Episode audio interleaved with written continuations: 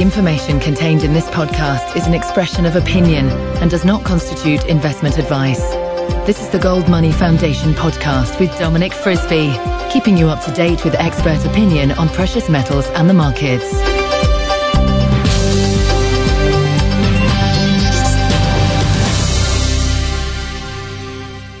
Hello, I'm Dominic Frisby and welcome to the Gold Money Foundation podcast, hosted in association with Frisby's Bulls and Bears. Charts are in many ways a modern art form. They can tell all sorts of wonderful stories with clarity and simplicity. Nick Laird runs the website sharelynx.com. That's S-H-A-R-E-L-Y-N-X.com. And that is a treasure chest of some of the most brilliant charts you will ever see. Nick has been hidden away in a remote part of Australia since gold was at $250 in 1999, and he has been watching and charting this great global economic unraveling. I think I'm right in saying, Nick, that this is your first ever interview. So thank you very much for coming out of your bunker and, and onto this show. Hello, Nick. Hello, Dominic, and thanks for the invitation. It, it's it's a real pleasure. We've corresponded many times over the years by email, and you've sent me some wonderful charts which I've used in my articles. So it's a, it's a really is a great pleasure to to finally be talking to you. Now, many people who who compile charts and and have a have shown some insight in, in, into this gold bull market. They might have a background as a as a mathematician or an analyst, but your background is rather different. You were a fisherman. Yeah, uh, I spent 15, 20 years as a fisherman uh, catching prawns in the Gulf of Carpentaria at the top of Australia. Then, uh, 94, uh, I broke my back and gave up fishing. Up until then, I was a master fisherman, and I was one of the very first to get a GPS and started to learn how to plot charts using GPSs and with high accuracy and uh, uh, brilliant performance in fishing. And uh, by the time I stopped fishing in '94, most of the industry was using my charts, and I had a reputation as a master chartist. It didn't take long after that, uh, after sitting at home and with a broken back and my eyes turned to the financial world and specifically gold. And uh, I used to trade a lot of gold juniors and stocks. And uh, I started developing charting and collecting historical data. Over the last 15, 18 years, I've collected phenomenal amounts of historical data and now I spend my days uh, adding data to my website and plotting more and more arcane charts and that's how it started, and it's sort of grown to where, where we are now. Well, I mean, let's. Why don't we discuss, you know, where we are now in this, in the great global unraveling, in in the grand scheme of things, um, you know, according to your charts. Okay, uh, I'm a very firm believer in the long wave, is established by Kondratiev, and that there's a business cycle that goes from a, a low up to a high, and then at the end of the winter, uh, you have the cleansing, which sloughs off all the old debt and the bad business, and realigns the economy for the next long wave. And that currently we're in the last stages, right at the end game, the beginning of the end game, partially through the end game, uh, where there's 50, 60 years of history behind us, and we're now in the last one or two years of the cleansing of the sloughing off the bad debt and uh, bad business follies that have been established. Uh, same with morals, and we've all heard the adages of the skirts, the height of the skirts on Wall Street. So here we are in the last year or two. Uh, during those last couple of years, we've seen pretty phenomenal bubbles in uh, initially it was in high tech stocks and then real estate, uh, commodities, as all the fast money from the top of the bubble has been searching out ever and ever greater returns. And one of the indicators I think that says we're at right at the end is there all this fast money is having trouble finding any returns or any safety. The risk aspect has gone up phenomenally and hence we have uh, uncertainty in the financial world, and there's a lot of people turning to gold for the safe haven status. And I believe that gold has a safe haven status where it comes out and you know plays the canary in the gold mine. It starts whistling Dixie. That you know indications are that the economy is not sound. It's not being financially well run. Uh, too much greed, lack of an integrity, and uh, it's all starting to fall apart. And that's roughly where we are now. Uh, uh, what was interesting to me about what you just said is that we're only one or two years away from the very end. Yep. Uh, I first bought physical back in '99 after spending a few years on some of the best long wave forums on the internet back in the early days there. And way back then, uh, the people who had a, a good nous, a good understanding of what was coming about, uh, had the timing for the end of the winter at roughly 213, 214, 215. And uh, here we are at 211, and it's unfolding pretty well as planned. It's taken, you know, a decade and more to unfold, and a lot of people are impatient. Gold should be higher quicker, problems should be solved sooner, but uh, the can's been kicked down the road, and the gold price is up, and we're only a few years. I think I believe most of the contagion will be dealt with probably by 213, 214, and uh, we should have a bottom in stocks and a bottom in real estate and other fiat assets, and it'll be time to turn around, sell the gold, and diversify again. What, what are your? I mean, why don't you tell me some of your long-term targets for gold? When will you know when to get out? When will you know that that, that, that the end is in place? One one of the things I've noticed the whole way through is I, I, I, spend basically 18 hours a day on a computer. I don't work, and so I spend a lot of time reading articles and watching what other people and all the way along I've had my view on what a fair target like back in 2000 I had a fair target value of two or three thousand for gold but I watched and read what the industry experts the smart people the gold bugs were saying and you get a sense of feel of like a, a graph of the highest to the lowest in expectations and as we've gone along from 2000 to 2005 to 2008, you can get a sense that that target is changing.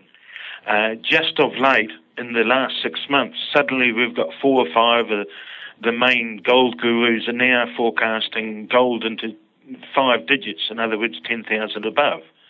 If we go back to 2008, the target then would have been three to 5,000 being a high, whereas now it's raising again.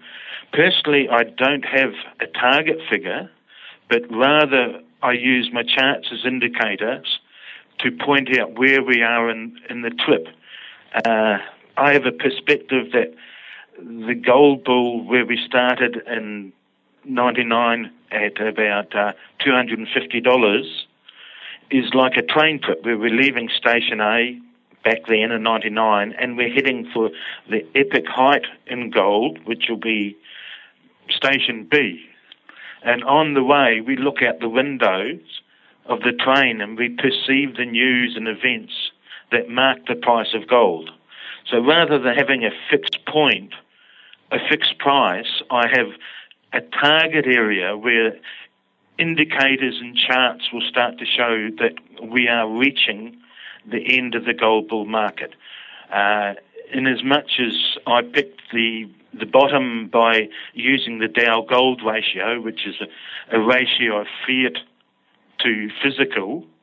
It also is a ratio of how would you put it, uh, financial risk, where you have the best going to the worst. So 1999 picked the top of the Dow Gold ratio at above 40, and we're heading out to a ratio where the Dow Gold ratio probably dropped to about one to one uh, in the next two or three years. So it's like a trip we're traveling along, and rather than having a fixed price, there's more the events that you will notice when we reach that later stage. You'll start to see stocks stopping going down, uh, real estate stopping falling, uh, just other other attitudes and changes in in the financial markets. I, I have various long-term targets, some of which will happen, some of which won't happen. Uh, one of them is that Dow to gold ratio. I actually, because so many people have one to one as a target, I've got two to one as a target, so I can get out a little bit ahead of everyone else. Um, another target that I look at is when the US um, uh, stated gold reserves in Fort Knox and elsewhere will be enough to pay off US debt, uh, and that gives us a target D- depending on how you measure US debt, of somewhere between ten and twenty thousand dollars an ounce. Um, I have another long-term target is when the average UK house costs about 50 ounces of gold. It currently costs about 150 ounces of gold. Um, another target I have is when fiscal sanity has clearly returned to government, and uh, at the moment we're a long way off of that. I mean, are these kind of long-term targets? Are, are these things that you're looking at as well? That'd be exactly what I'd be looking for, and uh, i have many chances to quantify and measure them, like the house gold ratios, and they'll be the indicators that will dict- uh, you know dictate whether we're close to the top in the price. Uh, do you? Yeah. I mean, what about the U.S. debt to the, the, the gold to U.S. debt ratio? I mean, that that's that's the one that says gold's going to the properly to the moon. Um, is that something well, you look at? Uh, I think that's a hard one to follow because we don't we don't know what they're going to do with their currency. There's lots of talk about the infl- and uh, inflation and hyperinflation. If they just inflate it at a slow, gradual rate for 10 or 15 years, or they start to push the button and really inflate it. And it's the great unknown. It's like what happens, what will interest rates, if they start rising, have an effect on the US government? They could be just broke. Uh, one, one of the things I look at, at for the end of the long wave is that maybe 30, 50% of all the debts that's been built up have to be sloughed off and cleared off. So all across the globe, we've got phenomenal debts which have ratcheted up since 1970s, since we've come off the gold standard and people, governments have just printed and printed. And now we're at the situation that the world's carrying trillions of dollars of debt. Uh, it can't raise new funds. Uh, and there's this real problem of we've got to clear that old before we can start the new. Uh, there, has got to be a breakdown, either in forgiveness, a jubilee, a repricing. Uh, recently, I heard uh, at the LBMA conference in Montreal that one of the speakers proposed that gold be re-rated to twenty thousand, and he, he, made a simple comment: uh, "Don't worry about the debt side." That still has to be taken care of, but think of the asset side. And I, I, I stood back for a moment and was quite amazed at that. But when I thought it through, through I, I've got this concept that the last 40 years since we've come off the gold standard, that we've pulled future demand forward. Since we we can uh, put a mortgage on a house and extend it, make a $500,000 house for 30 years to pay in many ways, we're using derivatives. Banks and businesses have sold products forward that the people normally wouldn't have bought without without these contracts and derivatives. So we've pulled an awful lot of demand from the future, maybe 30 or 40 years worth of demand from the future forwards. Uh, and, and, and can I just quickly add to that, Nick? Uh, on a government level, uh, you know, we have burdened our children with our own debt in phenomenal amounts. Phenomenal amounts. Yep. So what's what's needed is a re-rating, a re-rating of this this debt we've got. Do we do it by jubilee? Uh, do, do, we do it like this guy at the LBMA conference where he says put gold at twenty thousand? And I thought about that. And currently, the world's money stock is about sixty trillion, and gold is sitting at uh, say 170,000 tons at $1,650, that's about 10 trillion, just a bit under. So the current money stock is a sixth of the fiat stock. Yeah. Uh, and I was thinking, if, if gold, if we've pulled so much demand forward that we've got so much debt and financial crisis, that by the time they've sorted, the governments have sorted out this debt, gold's going to be about 10,000, which equates that it'll be coming back on a rough standing with the money stock. Now, if they were to capitalise gold at uh, $20,000 an ounce, and I'm not talking about a fixed standard, but just a re-rating of the price value, you would suddenly have a, a gold stock of about 100 trillion versus a money stock of 50 trillion, so we're 60 trillion. So we've recapitalised the world. A lot of the a lot of the uh, major countries around the world would have uh, reserves that they could back their debt against. It would it'd be a notional concept because money is only notional. Uh, the price of gold is only purely notional. It's a, it's a concept that man passes through time. So if we were to reach forward and pull a $20,000 gold price and apply it to today's world, suddenly you're recapitalizing all the banks, all the businesses, everyone who has it. You'd have a lot of individuals that who've got 100 ounces or 1,000 ounces that suddenly find themselves rich and they would become investors. They would want to invest in businesses and grow their new stocks. So it would be a way of recapitalising not just governments and their reserves, but also banks and their businesses, as well as the private person on the street. A lot of countries like India, there's 15, 18,000 tonnes that would lift that country phenomenally. And it would probably restart this long wave and finance it for 30 or 40 years. Yeah, I mean, I, I, I, have to say, as someone who owns a lot of gold, I love your idea. Uh, but if, if, if gold was suddenly at those, I mean, these are the kind of numbers that a number of us are waiting for. And if we get to those kind of numbers, we'll roll out of gold and we'll start investing in, in whatever we want to invest in, whether it's our own, you know, our own uh, house for ourselves or investing in businesses. Well, you know, also, you, are absolutely right. It, it, I, I love your idea. What's the alternative? That the governments have a jubilee, wipe, out all the debt, uh, that there's no growth, that everyone walks around, you know, like the sugar bag years of the Great Depression, with not a zack in their pocket. Uh, and also, governments will do well. Sorry, Nick, to interrupt you, but the, I'm just thinking the, the thing of the capital gains tax. The governments uh, will be able to generate from it, the whole it thing. Would, it would re-liquefy the world. But the interesting thing is, if you put gold up at ten thousand, you're only covering the past debts. We're not actually building it up so we've got future growth. Whereas if we went to 20, you'd, you'd literally have 20 to 30 years of future growth planned.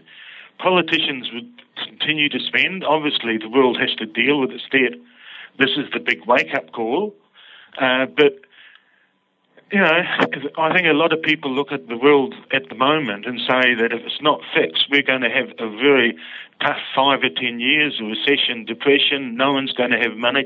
And if that's the case, then the consumers aren't going to consume. We're not going to have growth. You know, the whole world is going to be sort of stuck in a bog for 10 years of just waddling along until the next long wave starts. Whereas if gold goes up high enough, we could kickstart the world and get it going again. Um, just crazy uh, idea. Yeah, it's an absolutely radical idea. But let's just say you were George Osborne, the English Chancellor, and let's just say you happen to like gold, and you happen to know someone who's been telling you for a long time to uh, print the money and buy back all the gold that Gordon Brown sold. Um, but let's just say you were him and you understood gold to a certain extent. And let's just say he valued gold at £15,000 an ounce. You know, would other countries, I mean, because you need, you talked, you, you need a kind of, you, you're never, there's no way you're going to get all the, uh, chancellors of the world to agree this. You're not going to get a global agreement on this. Does, so does one country need to, to lead and the others to follow? Does George Osborne need to fix gold at £15,000 an ounce and then suddenly everyone's selling their gold, uh, you know, to the UK chancellor? Or, or, you know, how do, how do we, how do, how does one implement this system? Well, if, if you first start, start to look at the debt, you Europe's stuffed in debt, five, six, seven trillion. America's the same. Japan's GDP, 250%. China has got the same problem. So all the major driving companies or countries around the world have got this massive debt to deal with before they can move on. You'd only have to look at the third world countries. They're not even getting handouts from the, the first world anymore. That, so basically, every country would love a kickstart. Now, I don't think you could do it in one country. Uh, as you say, you know, does the government stand to buy it at that price? And it could create problems. Likewise, I don't think you want a gold standard. You can't rigidly apply. I don't believe gold is money. I believe gold is a store of wealth. Money is the fiat that we exchange every day. If you go over to India, when people buy and sell, even though they love and hoard gold, they don't buy and sell in gold. They buy and sell in rupees. Money, money is fiat. Money, it's here to stay, but gold is the store of wealth. And it's the capital that backs the wealth.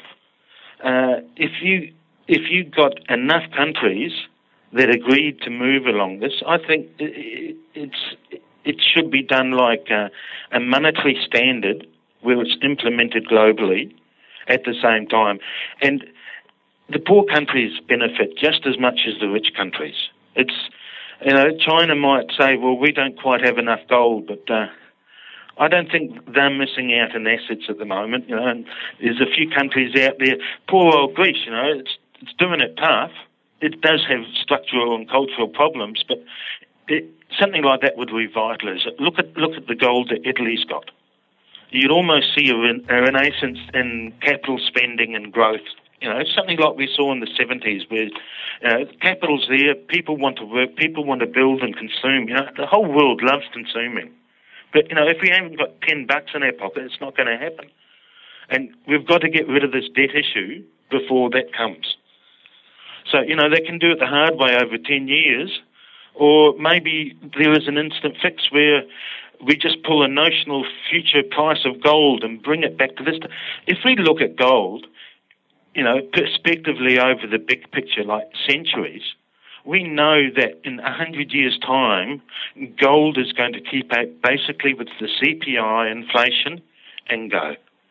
So all we're really doing is moving a, a point in the future that we know gold will price itself at and just pulling it back to today. And that's almost realigning gold with all the derivatives that we pulled and all the future growth we pulled from the future to capitalise the world in the in the you know in the noughties in the 2000s, we'd we'd just be pulling it back today and rebalancing gold price to all the derivatives that we sucked forward. Well, um, Nick, if anyone's listening who's new to this, I'm new to this idea and I've heard it first from you. And, uh, so, you know, if anyone it's in the future is listening to this, you know, you heard it here first. This is Nick Laird's idea. And if global governments agree and adopt this idea, I hope you get a, a royalty or a patent, or at least yeah. you know you're, you're. It sounds like you're you're the Isaac Newton of, of, of today, in that you, you can you can fix a monetary standard for a hundred or two hundred years as he did. Yeah. Uh, I think it's something that has to be looked at, and specifically, it's such a simple solution to all this. Yeah, the economists of today have to look at it because one thing we've seen in Europe is no one likes the pain, and no one knows how they're going to pay it off. You know, there, there, literally is no answers. You've got the brightest economists in the world, and the best they can say is default in 10 years of hell. You know, do, do we want to put the world through this? And suddenly you're getting this resurgence of war because people have this concept that war will re reignite the economy and get people working and building things. It's such a lost cause to go to war when there's, you know, the stroke of a pen could just change the world. Well, it's a wonderful idea. Now, Nick, let me just very quickly change the subject because we're, we're running out of time here, and I, have I've loved talking to you. But we, you know, we we began this interview by talking about charts, and I'm, I'm putting you on the spot a little bit. But why don't you um, as a kind of little Brucey bonus to our listeners, why don't you send me after we've stopped talking two or three or four of your favourite current charts, and I'll I'll upload them to the to the site as a PDF, and uh, listeners yep. can uh, have a look at two or three of those charts. If any spring to mind now, we can talk about them very quickly, and well, um, and that's a good kind of little introduction to your work and and uh, and uh, and your website. Yep. Uh, paramount of all is the Dow Gold ratio. Uh, I've, I've, managed to find historical data that stitches onto earlier than the Dow, which started in uh, 1896, and I've got that ratio back to 1800. And it gives a beautiful flow of the economy as it runs in and runs out. Uh, as an interesting aside there, if you place the gold house ratios over the Dow gold ratio, you get the same plot. And even more interesting, if you place Tobin's Q, I don't know whether you're aware of Tobin's Q, but Tobin's Q is a method of evaluating the value of the share market. Do you, do you buy a new business and float it and put it on the share market, or do you buy an established business through stocks and purchase it? And it, it, it's a, a valuation metric of the share market through stops. And if you overlay Tobin's Q over the Dow gold ratio, you get a perfect fit.